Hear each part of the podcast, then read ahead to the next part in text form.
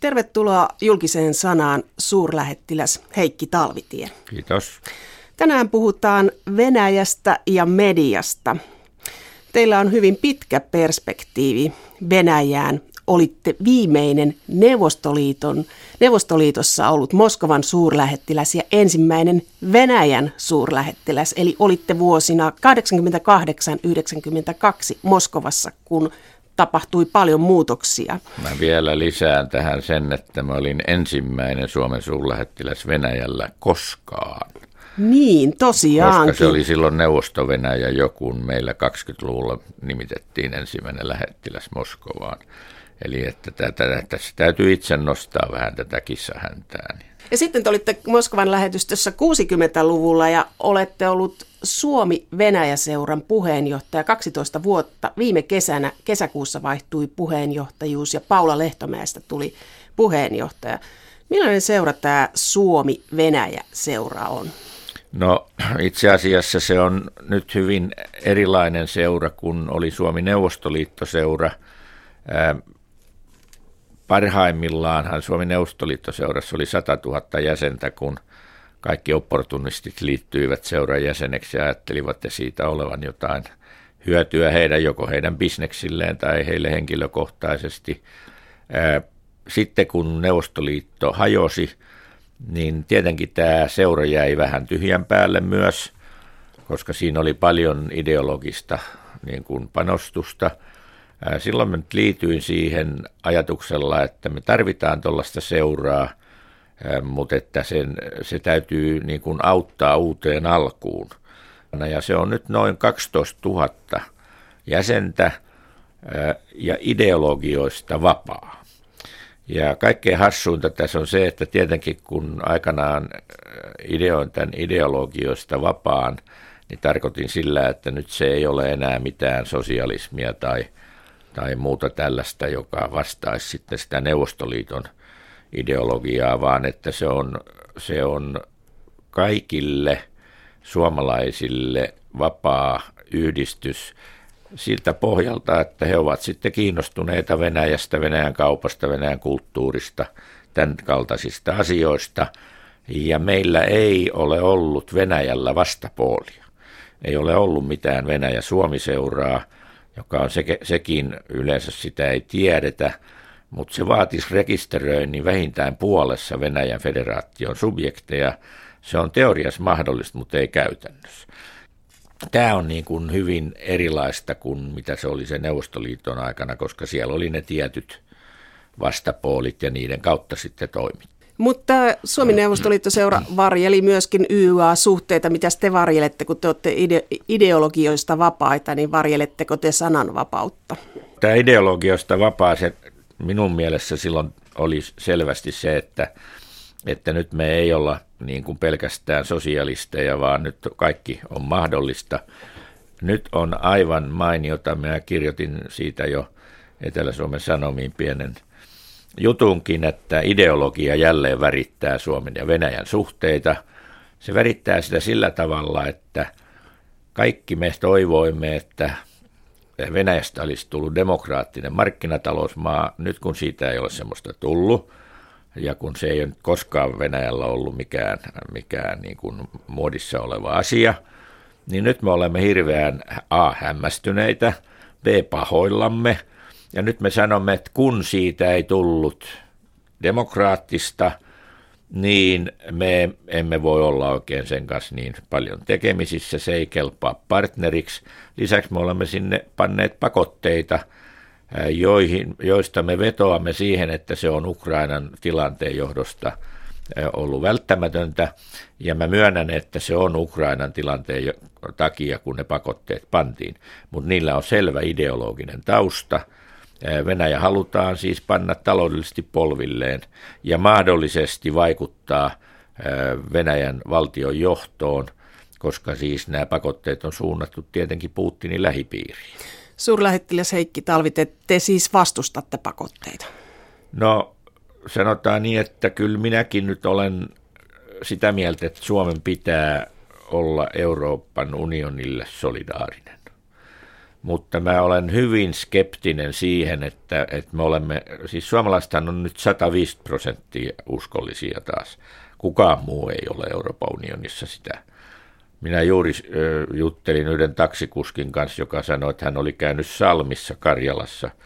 Ja siellä on erittäin hyvä elintarviketilanne. Saksalaisia elintarvikkeita tulee valko kautta.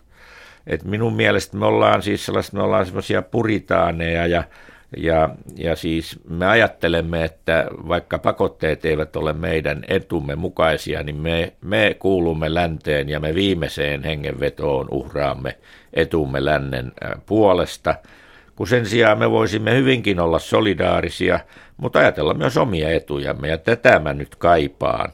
Ja, ja tietenkin olen ollut tyytyväinen siitä, että tuomioja kutsui Lavrovin Turkuun ja tuomioja kävi Moskovassa kirjaansa – pukkaamassa ja tapas Lavrovin ja että Niinistö sitten tapas Sotsissa Putinin ja kävi sitten Kiovassa Porosenkoa tapaamassa. Nämä, nämä on semmoisia, niillä, jos ei niillä muuta osoitetaan, niin osoitetaan, että meillä on omia intressejä ja että meillä on liikkumatilaa niitä toteuttaa. Mutta mennään tähän Venäjä-keskusteluun ja Venäjä-suhteisiin eh, ja Venäjän mediaan te julkaisitte kirjan, kolumnikokoelman Venäjä, Venäjä, Venäjä ja kannessa Venäjä tulee aina vaan suuremmilla ja suuremmilla kirjaimilla. Tarkoittaako tämä sitä, että meillä puhutaan nykyään enemmän kuin aikaisemmin Venäjästä isoin kirjaimin?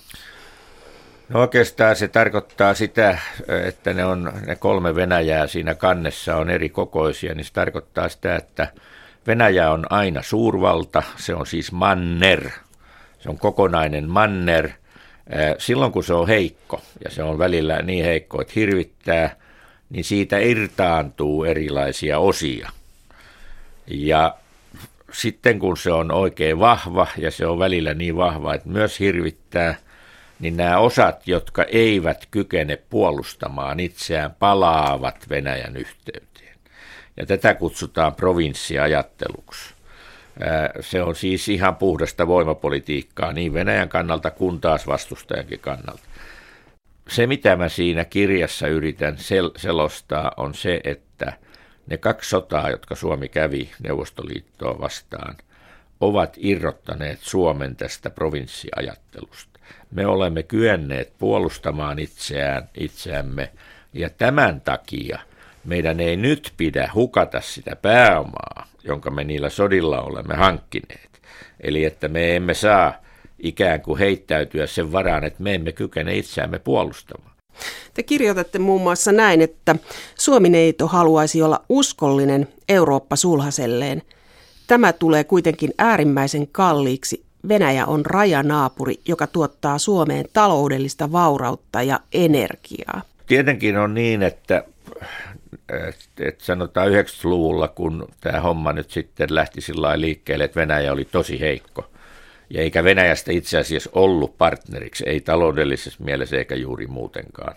Niin me saatoimme unohtaa Venäjän kokonaan. Ja sitten me, se oli sinänsä siis hyvä, että me sitten suuntasimme kaiken tarmomme tähän Euroopan unioniin ja opiskelemme Ranskaa ja kaiken näköisiä muita taitoja, joita Euroopan unionissa tarvitaan – mutta kun se fakta on, että sitten kun Venäjä taas pääsee jaloilleen ja siitä voimistuu, niin ei sitä sitten voi unohtaa. Eli että kyllähän se on niin kuin naurettavaa, että me sanomme, että suomettumista on se, kun me otamme Venäjän huomioon.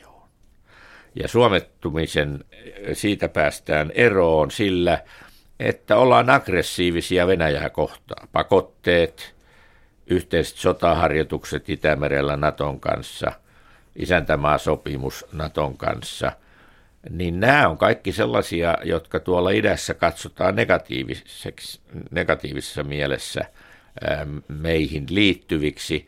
Ja silloin, jos Itämeren alueen sotilaallinen jännitys nousee, Venäjä vastaa näihin toimenpiteisiin, niin me olemme osa tätä jännityksen luomista. Me itse aiheutamme sitä jännitystä. Ja tämä on minusta sellaista toimintaa, johon ei meidän kannattaisi ryhtyä. Me olemme kuitenkin pieni maa verrattuna Venäjään.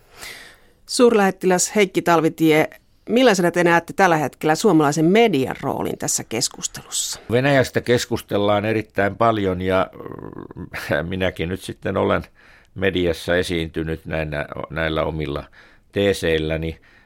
Se, mihin olen erityisesti kiinnittänyt huomiota ja negatiivista huomiota, on se, että meillä on tämmöinen vihan ilmapiiri ja vihan kulttuuri. Ja se on, se on meille siis kahdella tavalla ongelmallinen. Ensinnäkin se on suhteessa Venäjään ongelmallinen, mutta se on myös meillä sisäinen ongelma, koska meillä on iso venäjänkielinen vähemmistö, joka sitten kun vihataan Venäjää ja venäläisiä ja, ja, ja luodaan tätä vihaa, lietsotaan sitä vihaa, niin tavallaan se asettaa nämä venäläiset Suomessa, jotka useat ovat Suomen kansalaisia, niin aika vaikeaan tilanteeseen. Voiko tässä erottaa, että mediatalot suhtautuisivat eri tavalla kuin se keskustelu, jota käydään sosiaalisessa mediassa? No kyllähän sosiaalisessakin mediassa käydään tätä. Mutta käydäänkö valtamediassa tällaista Minusta käydään, että, että mun, mun mielestä on ihan selvää, että jos me nyt otetaan esimerkiksi Yle, Andersson kysyi minulta suoraan Ylen, Ylen ohjelmassa, että onko, onko Suomessa russofobiaa. No minä sanoin, että minä olen ollut 12 vuotta Suomi Venäjä sodan puheenjohtaja, että kyllä minusta on Suomessa russofobia. Ja sanoi, onko Suomessa russofobia? No kun minä ajattelin, että no nyt hän haluaa jonkun esimerkin, niin minä sanoin tämä Ylen TV2 Venäjä-illan, joka oli siis todella bottom. Ja, siis jos se olisi ollut jossain eduskunnassa esitettynä nämä ajatukset, niin siellä olisi syntynyt kauhea kalapaliikki siis just, että jotain väestöryhmää kohtaan voidaan käyttäytyä näin huonosti, jossa vaadittiin siis lojaliteettia suoraan, oletko isän puolella vai äidin puolella ja, ja, ja, ja, ja tällä tavalla. Ja äh, mä erottaisin nyt tämän russofobia vielä siitä, että, että meillähän äh, yhdeksän päätoimittajaa kymmenestähän kannattaa NATO-jäsenyyttä.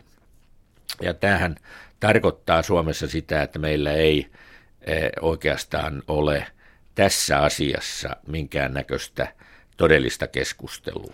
Tarkoittaako tämä sitä, että suhteet Venäjään on myöskin keskustelua Natosta? Ja kun me keskustelimme puhelimessa, niin te sanoitte, että, että riippuu aikakaudesta, miten media suhtautuu NATOon. Tosin mediaakaan ei voida yhtenäisenä klönttinä käsitellä, mutta ei. jos Georgian sodan aikana yhdeksän kymmenestä päätoimittajasta kannattaa NATOa ja sitten seuraavassa vaiheessa ei. Miten tämä meni? Niin, no se meni niin, että siis ennen Georgian sotaa, siis 2006-2007 käytiin eh, mediassa erittäin suurta kampanjaa eh, siten, että pyrittiin eh, näkemään Venäjä uhkana. Ja sitten kun keksittiin joku asia, jossa Venäjä on uhka, niin sitten järjestettiin gallup ja katsottiin, onko se yhtään vaikuttanut. Sitten kun tuli tämä Georgian sota, niin koko meidän lehdistömedia vaikeni tästä NATO-jäsenyydestä. Ja silloin myös Helsingin Sanomissa jotenkin otettiin se kanta, että, että se ei ole tämän hetken asia. Ja jotenkin siis meidän media säikähti. Se oli tämmöinen, että et kun siis länsi oli käyttänyt sotilaallista voimaa 90-luvulta asti ihan puhtaasti kaiken, kaikkien kriisien ratkaisemisessa, niin nyt nähtiin, että Venäjä ensimmäistä kertaa käytti sotilaallista voimaa niin kuin Neuvostoliiton hajoamisen jälkeen, ja se koettiin hirveän suurena riskinä ja uhkana, ja, ja, ja tavallaan se käytän, käytös NATO-jäsenyyttä kohti muuttu. No sitten tuli tämä Ukraina-kriisi, ja siinäpä ei tapahtunutkaan näin, vaan siinä kun syntyi tämmöinen lännen iso vasta voima ja lännen halu ottaa Ukraina yli kokonaan, niin, niin, niin tavallaan Suomi liittyi siihen jotenkin loogisesti. Ja silloin myös media on uskaltanut tuoda nyt entistä enemmän tätä Venäjä uhkaa ja, ja tätä NATO-jäsenyyttä esiin, että ne kuuluu niin kuin yhteen, mutta minä en sitä russofobia-ideaa mä en niin kuin suoraan liittäisi tähän. Te sanoitte tässä syyskuussa 75-vuotishaastattelussa, että lännessä ajatellaan, että länsi on hyvä ja itä on paha. No mutta näinhän, näinhän se on, Et, e, eikä se ole vain Suomessa, vaan koko lännessähän tämä on, että me olemme se hyvä ja, ja, tuota, ja, ja Venäjä on se paha. No tietenkin sitten, jos me keskustellaan siitä, että kuka nämä tämmöiset kriisit on sitten saanut aikaa ja muuta, niin, niin siinäkin täytyisi olla sitten hyvin paljon syvällisempi. Se lähtee sieltä 2006, kun Euroopan unioni veti maton alta Putinilta tässä Moldova-Transnistria-asiassa. Siellä oli valmis federatiivinen suunnitelma, jota EU ei sitten katsonut hyvällä ja, ja, ja torpedoi sen. No siitä alkaen Venäjän ja Euroopan unionin suhteet on koko ajan huonontunut. Venäjä on aina vastannut näihin lännen ikään kuin toimintametodeihin samalla tavalla, eli, eli Kosovon itsenäisyys Serbia vastusti, no sitten on Etelä-Osetian ja Abhasian itsenäisyys, vaikka Georgia vastusti.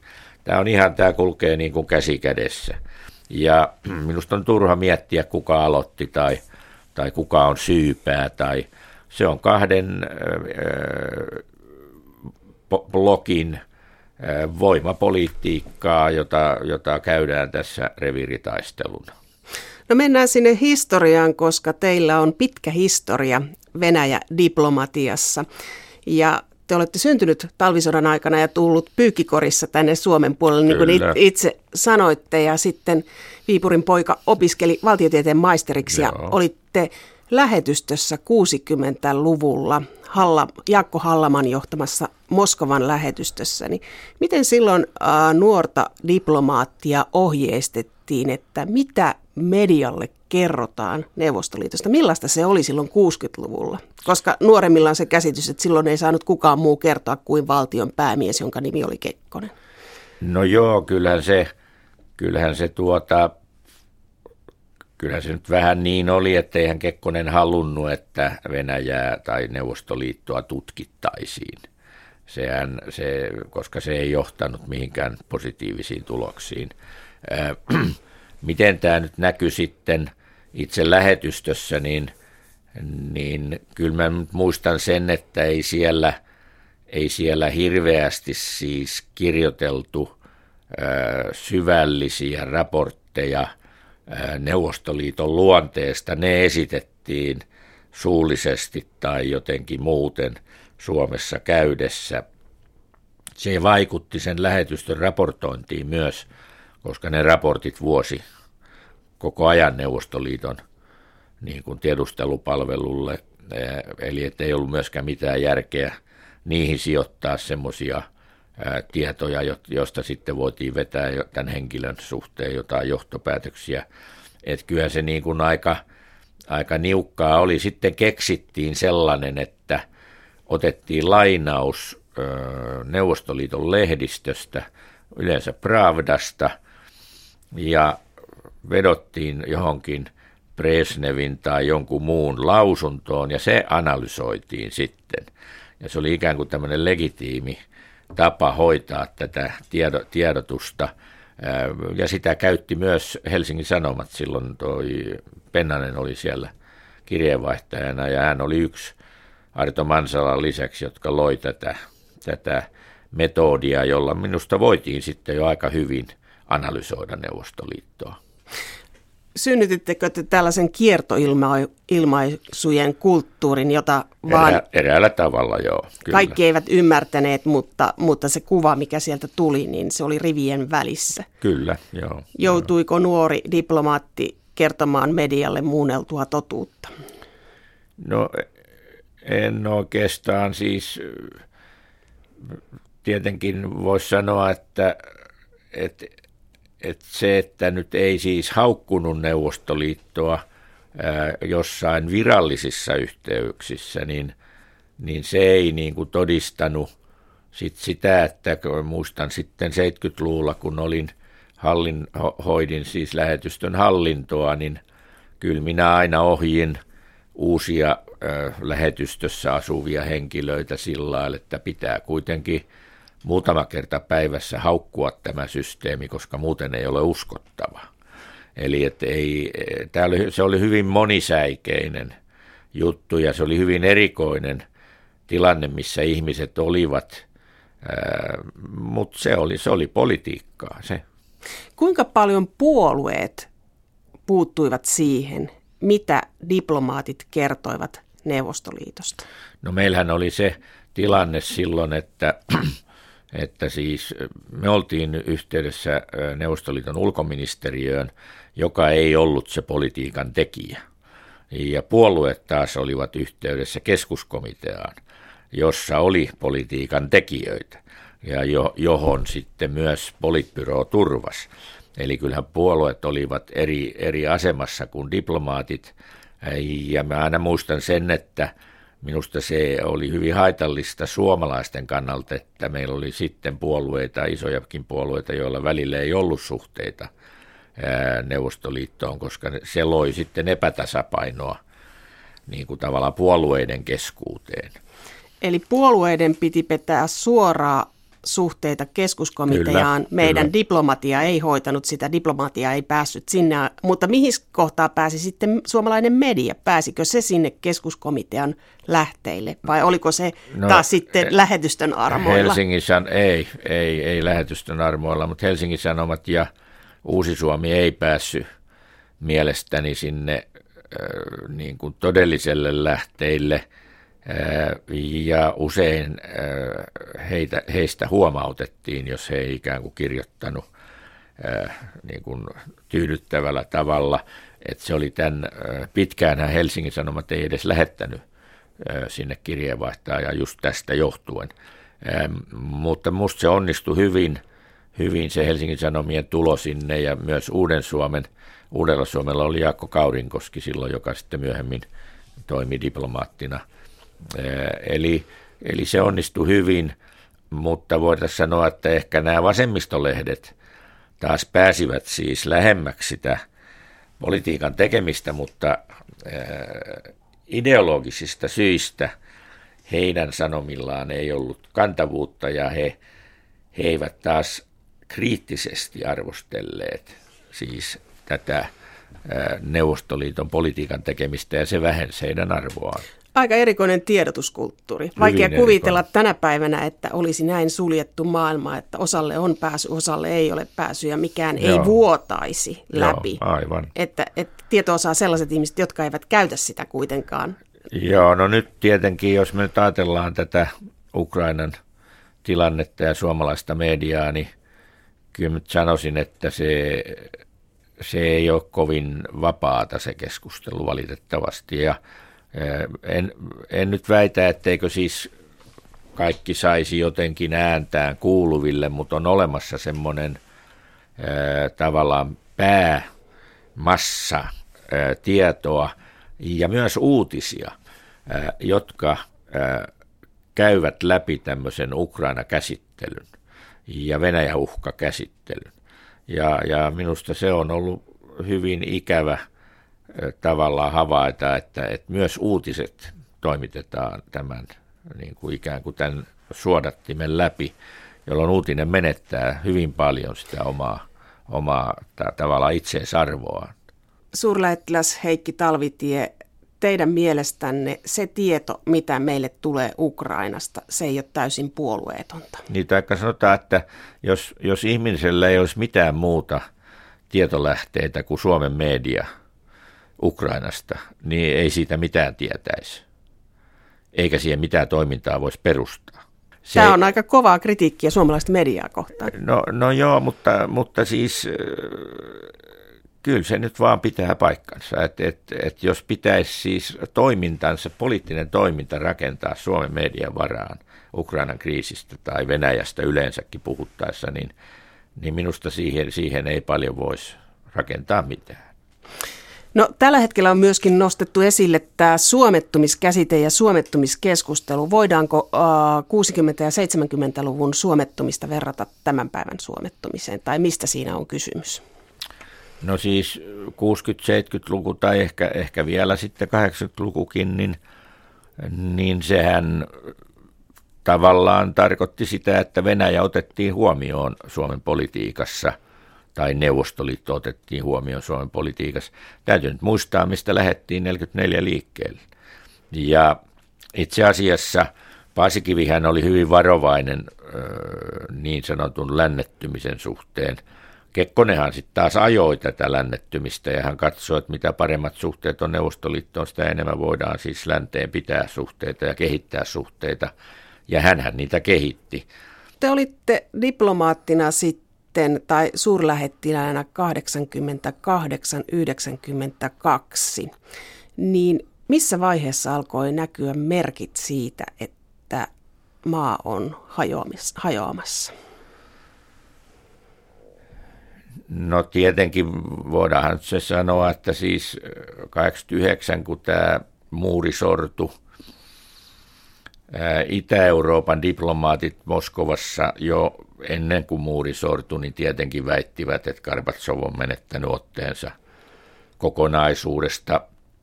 No se oli itä, itä-lähettiläiden kanta, mutta tietenkin he nyt olivat sitten semmoisessa asemassa, että he näkivät sen sisältäpäin ja, ja niinhän siinä lopulta kävi sitten. Mutta siis lännen, lännen taholta ja silloin kun se vallankaappausyritys tapahtui 91 elokuussa, niin kyllä nyt itse muistan sen, että, että vielä katsoltiin hyvinkin positiivisesti sitä, että Gorbachev yritti muuttaa Neuvostoliittoa. Ja että hän yritti muuttaa sitä siten, että se olisi ikään kuin toimintakykyinen – ja myös voisi olla jonkunnäköinen partneri länsivalloille. Se, että se sitten hajosi,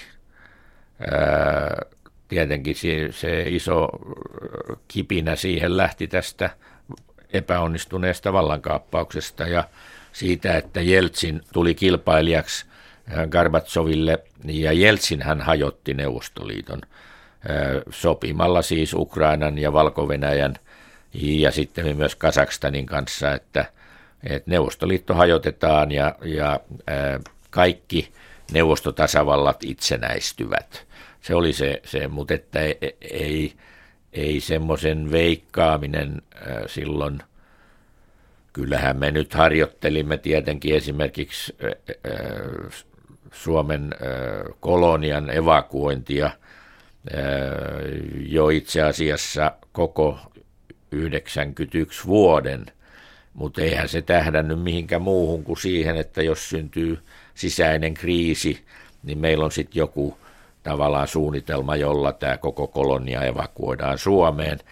Ei se lähtenyt siitä, että Neuvostoliitto hajoaa. 80-luvun puolivälissä valtaan tullut Mihail Gorbatsov. Mm hänen käsitteensä glasnost tuli silloin, Joo, tarkoittaa avoimuutta, kyllä. julkisuutta. Tiesikö media, mitä maassa tapahtui, vai oliko se edelleen glasnostista huolimatta sitä vanhakantaista tiedottamista, että no, media ei tiennyt? No ei, ei, kyllä median asema muuttui ratkaisevasti silloin Gorbatsovin aikana, ja niin muuttui siis diplomaattienkin asema, että, että minä 88, kun huomasin, että amerikkalainen kollega – käy keskuskomiteassa, tai että keskuskomitea salli hänelle sen, että hän kävi siellä, niin minä esitin Helsinkiin, että jos ei Helsinki laita vastaan, niin minä rupean käymään siellä myös, ja niin rupesin. Ja sen jälkeen, kun Gorbatsov ikään kuin hylkäs politbyroon ja hänestä tuli Neuvostoliiton presidentti, ja sitten sen politbyroon korvasi tämmöinen porukka, joka oli hänen ympärillään, siis presidentin ministerit ja neuvonantajat, niin – niin minä, äh, minä rupesin käymään myös hänen kansliapäällikkönsä luona. Ja se oli se taso, jonka saavutti tämä Tehtaankadulla Helsingissä oleva KGB-residentti. Eli silloin minä pystyin saamaan ne samat kontaktit kuin hän. Ja se, se tarkoitti siis tietenkin hirveän isoa muutosta tässä, tässä koko pelissä. Eli se oli koko neuvoston aikana oikeastaan avoin hetki silloin 80-90-luvun siis taitteessa. aika ja Jeltsinin alkuaika, niin oikeastaan ei mikään länsilehdistökään ole ollut niin vapaa kuin Venäjän lehdistä. Ven, Venäjän lehdistä? Niin, niin, niin. Ne, ne, ne, siellä sai kirjoittaa ihan mitä halusi. Ja, ja itse asiassa venäläisten oli silloin Jeltsinin alkuaikana niin häpeissään kaikista asioistaan ja kuinka he ei osaa hoitaa asioita, että niitähän piti ruveta ihan tukemaan, että ette nyt niin huonoja ole. Niin, se, nyt sitä on taas vaikea muistaa sitäkin aikaa ja no hyvä ihmis, kaikki suomalaiset veivät tuonne rajan taakse lapikkaita ja, ja, ja, ja mitä tahansa, että kyllähän tässä nyt on ollut erilaista kuviota koko ajan. Tämä 90-luku, jatkuiko se aina avoimeksi, avoimena, kunnes valtaan tuli Vladimir Putin 2000? Että oliko se semmoinen avoimuuden aika vai koska tämä alkoi no, sulkeutua joo, sanotaan, medialle? Ja... No sanotaan, että se oli, se oli siis avoimuuden ja täydellisen svapodan aikaa.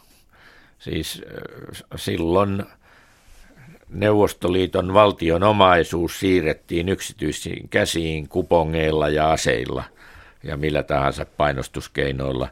Ja, ja sen monet venäläiset on kokenut sen äärimmäisen negatiiviseksi ajaksi. Se oli sananvapauden juhla-aikaa ja samaan aikaan voi sanoa, että suunnilleen ryövättiin valtion omaisuutta kyllä, yksityisiin kyllä, kyllä. paikkoihin. Se oli tämä Anatoli Tsubas, joka tätä yksityistämistä sitten hoiti ja kyllähän sitä yritti ilmeisesti ihan taidokkaasti hoitaa, koska kenelläkään ei ollut rahaa ostaa mitään. Niin ei voitu yksityistää, kun ei ollut rahaa. No sitten keksittiin nämä kupongit ja ensimmäisenä päivänä kaikilla oli kuponkeja, toisena päivänä jo eräillä ei ollut, eräillä oli. Ja viikko kun oli mennyt, niin niitä oli aika harvoilla niitä kuponkeja. No, no tämä on markkinataloutta. Ja, ja sitten tavallaan sanottiin, että ryövättiin tehtaita niin kuin, ä, toimivalle johdolle. Ä, siinä on se toinen puoli, että ei ollut ketään muutakaan, joka olisi ne ottanut yli. Ja ne tehtaat itse asiassa piti työläisiä töissä, vaikka ei ollut tilauksia. Ja, ja jotenkin ne keinotteli nämä, nämä tehtaat itseään eteenpäin ja piti näitä, näitä ihmisiä töissä. Että kyllä siellä on hyvin pitkälle siis tämmöistä humanististakin toimintaa tämän, tämän ikään kuin tämän omaisuuden ylioton yhteydessä. Silloin kaikkien puhetapa muuttui. Virkamiesten, median, Joo, niin se murros, mikä siinä tapahtui, niin jos ajattelee esimerkiksi UMN virkamiehiä, niin kuinka teitä ohjeistettiin täältä Helsingistä, että mitä te saatte kertoa tässä tilanteessa, kun maassa, jossa ennen ei ole tunnettu sananvapautta? No ei siinä nyt oikein mitenkään ohjeistettu, mutta kyllähän minä nyt muistan sen, että, että sen vallankaappauksen aikana niin aluksi – Mulla oli, siis ei kannattanut mitään sähkeitä lähettää, koska tilanne muuttui koko ajan. Lopulta rupesin merkitsemään jo milloin se sähke on siis lähetetty, koska ne jakelut ja muut niin saattoi kestää vuorokauden. Eli, eli se oli puhelin, jolla pelattiin ja aluksi mulla oli semmoinen sekoittaja siinä puhelimessa ja lopuksi mä hylkäsin senkin, koska eihän kukaan enää kerinnyt seuraamaan mitään ja kaikkein tärkeintä oli, että se tieto meni välittömästi sille, joka sitä tietoa tarvitsi. Niin. Että kyllä se puhelimessa mä puhuin ihan, mikä oli mun käsitys tilanteesta. Suurlähettiläs Heikki Talvitie, oletteko te sitä mieltä, että silloin 80-luvun lopulla, 90-luvun alussa, niin suomalainen diplomatia ja media toimi aika hyvin? No näin jälkikäteen ajatellu, ajatellusti kyllä. No sitten kun tullaan Putinin aikaan, niin koska tämä Venäjällä tämä sananvapaus alkoi tiukentua? No, no siis sanotaan, että silloin kun minä olin lähettiläänä, eli Neuvostoliiton loppuaika ja sitten Jeltsinin ensimmäinen vuosi, niin, niin itse asiassa niin minä annoin haastatteluja suomalaisille lehdille. Se oli mun tapa toimia. Ja mä voin kertoa ihan kaikesta. Mun ei tarvinnut pitää mitään sordinoa. Lehdistö kirjoitti vapaasti. Putinin ensimmäinen kausi, jolloin ruvettiin hakemaan jonkunnäköistä järjestystä Venäjällä. Siis se täytyy muistaa, että se oli ihan kaauksessa. Jeltsin ei kyennyt todella loppuaikana juuri mihinkään. Sitten oli se Valkoisen talon ampuminen 93 ja muuta tällaista, että, että siinä oli niin paljon sitä sitä Jeltsinin kykenemättömyyttä sit pitää asioita käsissään. Ja Putin tulee sitten tietenkin hyvin erilaisista ympyröistä ja hänellä ilmeisesti on ollut, ollut paitsi tiedustelupalvelu, niin sitten näihin voimaministeriöihin erittäin hyvät suhteet ja että hän on pystynyt sitten paitsi siis vakuuttamaan nämä voimaministeriöt, että hän on se henkilö, joka kykenee tähän hommaan, eli, eli saamaan järjestystä aikaan Venäjälle, ja että siis alueet ikään kuin kuitenkin haluavat tehdä yhteistyötä keskuksen kanssa. Niin kyllä siinä meni pitkä aika. Mä sanoisin, että mennään Putinin toiselle kaudelle ennen kuin... Eli hän rakensi kuin, rauhassa tätä kyllä, omaa NS-keskushallintoa, niin, joka on tiukka joo, keskusjohto. No, no itse asiassahan siellä oli koko ajan, kaikki halusi olla itsenäisiä ja kukaan ei halunnut toimittaa mitään luonnonvaroja enää yhteiseen pussiin, vaan kaikki halusi myydä niitä itse ulos. No sehän olisi hajonnut koko homma siihen, että, että jos niin kuin sitä ajatellaan, että Venäjä jotenkin vielä olisi ollut Venäjä, niin se keskusvallan piti se ote ottaa. Ja Putin tietenkin onnistui siinä, ja kun se on kerran otettu, niin että se voisi sitä enää delegoida. Et minusta hän on yrittänyt, hän on halunnut valita kuvernöörit ja, ja maaherrat ja mitä kaikkea vaaleilla välillä, mutta sitten on taas ne vaalit hylätty ja taas hän on ne nimittänyt ja siinä on yritetty erilaisia asioita ja, ja kyllä minun mielestä se venäläinen mentaliteettikin on se, että siellä keskuksessa on joku, jonka puoleen kääntyy. Ja se keskus ottaa myös vallan sisällä mediasta ja ulkopuolella mediasta. Ja tällä hetkellä hän Venäjästä sanotaan, että sieltä on vaikea saada tietoa. Joo. No tietenkin nyt myönnän tämän mediaosuuden sillä tavalla, että minusta, minusta siis venäläisen median vapaus siis raportoida sanotaanko negatiivisia asioita vallan suhteen – niin on varmaan kaventunut aika paljon. Sitten jos ajatellaan ihan puhtaasti sitä, että miten, miten media voi toimia Venäjällä, niin kyllä ilmeisesti niin kuin se, että media ihan puhtaasti vaan kritisoi Venäjää, niin ei ole ihan ehkä semmoinen tapa, jolla sitten ikään kuin ne toimintaedellytykset luodaan. Et väittäisin melkein, että pitäisi keksiä uusi tapa kertoa sillä tavalla Venäjästä, joka sanoisi jotain lännessä. Kyllä Yhdysvaltainkin median primääritehtävä on vahtia hallitusta ja, ja myös siis kritisoida silloin, kun siihen on aihetta.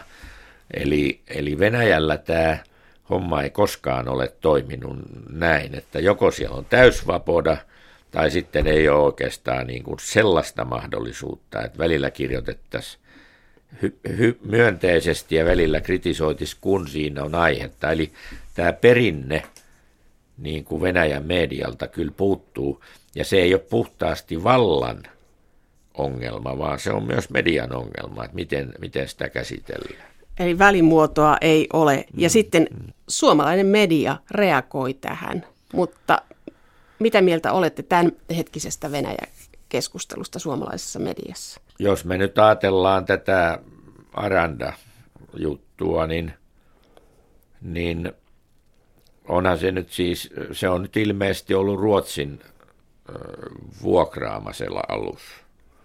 Ja siellä on te, toteutettu jotain Ruotsin toi, toimintoja. Niin puolentoista kuukauteen tästä ei tule tietoa Suomeen.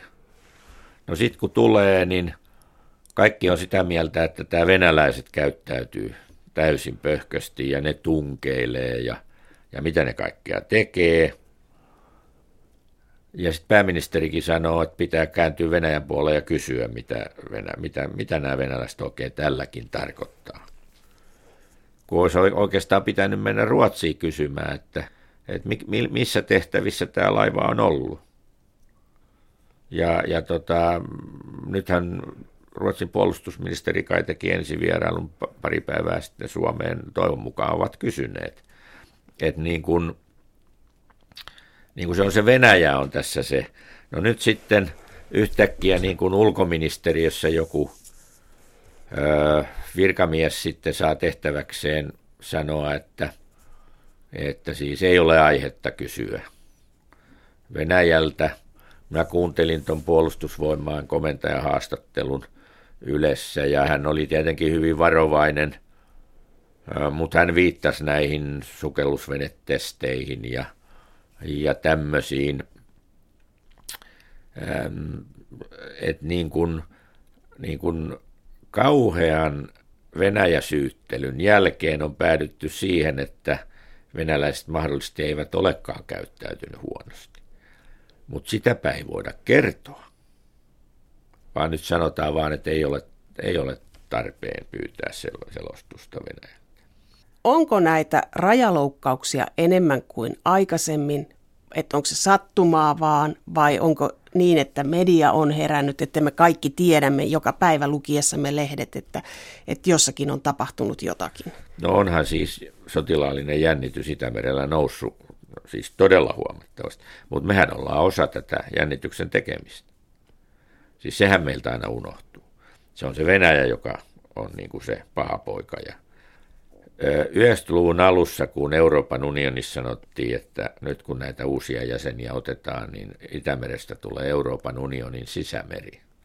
Niin mä sanon, että vaikka tuliskin, niin älkää nyt ruvetko sitä propagoimaan, koska se Venäjä siellä Pietarin pohjukassa niin ei tunne oloa kovin mukavaksi. Ja jonain päivänä ne saattaa yrittää tulla ulos sieltä.